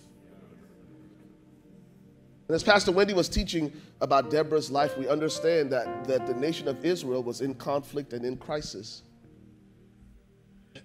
And here comes Deborah, and the thing that stirred up within her is her maternal instinct. But as I was sitting on the front row, I just felt prompted just to take a moment to pray this morning, this afternoon now, for moms. Because y'all wear a whole lot of hats. Pun intended, especially on Big Hat Day. And sometimes you can find yourself in a place and in a season where you say to yourself, not one more thing. Hmm. Yes, That's who I want to pray for this morning. yes, yes, yes. We celebrate the fact that you are a judge. We celebrate the prophetess in you. We celebrate the warrior in you, but sometimes life has a way of putting one more thing. On your plate. And if you're in that place this morning and you're saying to yourself, I've got no room left on my plate but one more thing, I want to pray for you. Yes. I sense that this morning. I sense that this morning. Yes. So, Father, we come to you in Jesus' name. Father, we thank you for the strength of our mothers. Yes, God. But, Father, sometimes even their shoulders can't carry one more burden. Yes. It seems that way, it feels that way. Those defining moments that seem like they've come to break us. Mm. God, in your grace, we ask that you would use those moments to make us. Yes. Yes. I pray that for these incredible women of God. Yes. I pray that for these daughters this morning, Yes, that when they find themselves faced with these defining moments, when the people closest to them are saying, Listen, I ain't gonna go to war unless you come, and you say, Not one more thing. Lord, would you give them the strength and the courage and the grace of Deborah, Yes. who said, I will come. Lord, we speak grace Yes. Strength over your daughters this morning. Your tears don't compromise your strength this morning. Strengthen your daughters. Strengthen your daughters. The name of Jesus. The ones who have to put on the game face and be strong for everyone else. Would you, would you help them this morning? Lord, this morning we pray for our strong friend. Hmm. The one who always has to be strong for everybody else. Yes. and is never allowed or permitted to say, No, I can't. We pray that over these mothers today. Thank you, Strengthen them, just as you strengthened Deborah. And lead each one, Father, into victory over every life circumstance and defining moment. Yes, Lord. In Jesus' name. In Jesus' name. And everyone said, Amen and amen. Did the message this morning encourage you? Thank you so much, Pastor Wendy. Love you. Extremely proud of you, and thank you for sharing that word with us. Uh, we'll be dismissed here momentarily. Uh, we want to let you know that when you walk out of the lobby, to your right, we have the uh, uh, uh the backdrop. Uh, man, we have a chair set up for the moms We want you to take a couple pictures um, that you can use to commemorate uh, this Mother's Day service. And uh, we have some signs that say, My mom is the best, my mom is a superhero, and all those fun, fun sort of messages. So make sure, Pastor Wendy, don't leave yet. Uh, make sure, make sure uh, you take some pictures uh, before you head out. And just one last thing, I believe uh, Tammy and uh, the women's ministry here at Converge Church, Converge Her, uh, wanted to make a presentation to you and celebrate and honor you.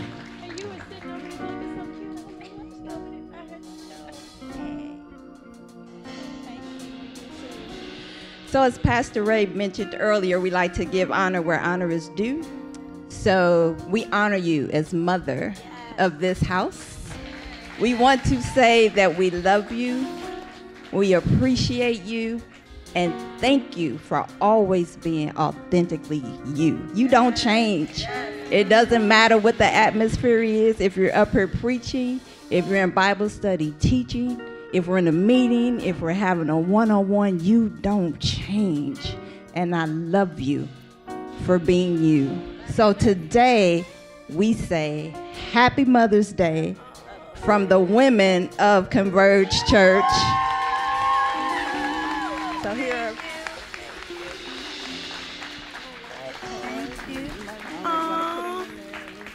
Yes. Okay, I'm gonna put those in there. Thank y'all. You look good. Thank you all. You make it easy. You're easy to love. And I love that you want to show honor but if you didn't do anything for me, if you just settle that Jesus loves you, that is enough. But I do appreciate your gifts, so I'm gonna go home like it's Christmas. I'm gonna take these shoes off and I'm gonna sit down after I eat something from somewhere that I'm sure my family has decided where we're going, and I'm to enjoy it. You are the absolute best people in the world. This is the thing that I would leave a job about and do for free because you are worth it. That God I talked about, He came and rescued me, and He put women in my life that stopped for me. So it is my absolute utmost honor to be in his service because if you knew my story, I would be completely disqualified, but God. I love you. Happy Sunday. Happy Mother's Day. Have a great, great rest of your week. You may stand, please. Thank you so much for coming and celebrating Mother's Day with us. We're glad that you came, and we pray a blessing in your life. Bow your heads with me and let's pray. Father, we thank you today. We bless your people. We thank you, God, that you watch over us and protect us. We're believing today as we celebrate Mother's Day that you walk with us and that you help us to celebrate and honor the mothers in our lives. Thank you, Father, so much for this service. In Jesus' name, amen. If you were impacted by today's worship experience, would love to hear from you. Maybe today's sermon is exactly what you needed to hear, or you prayed the prayer of salvation for the first time. If so, we'd love to send you information on how to kickstart your relationship with God.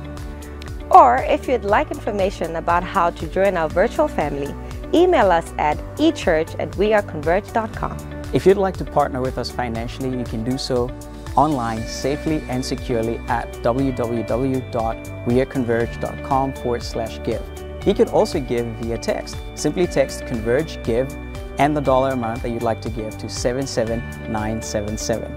You can also find all of this information in our mobile app. Simply go to your app or Play Store, search for Converge Church Plano, and download the app. It's that simple.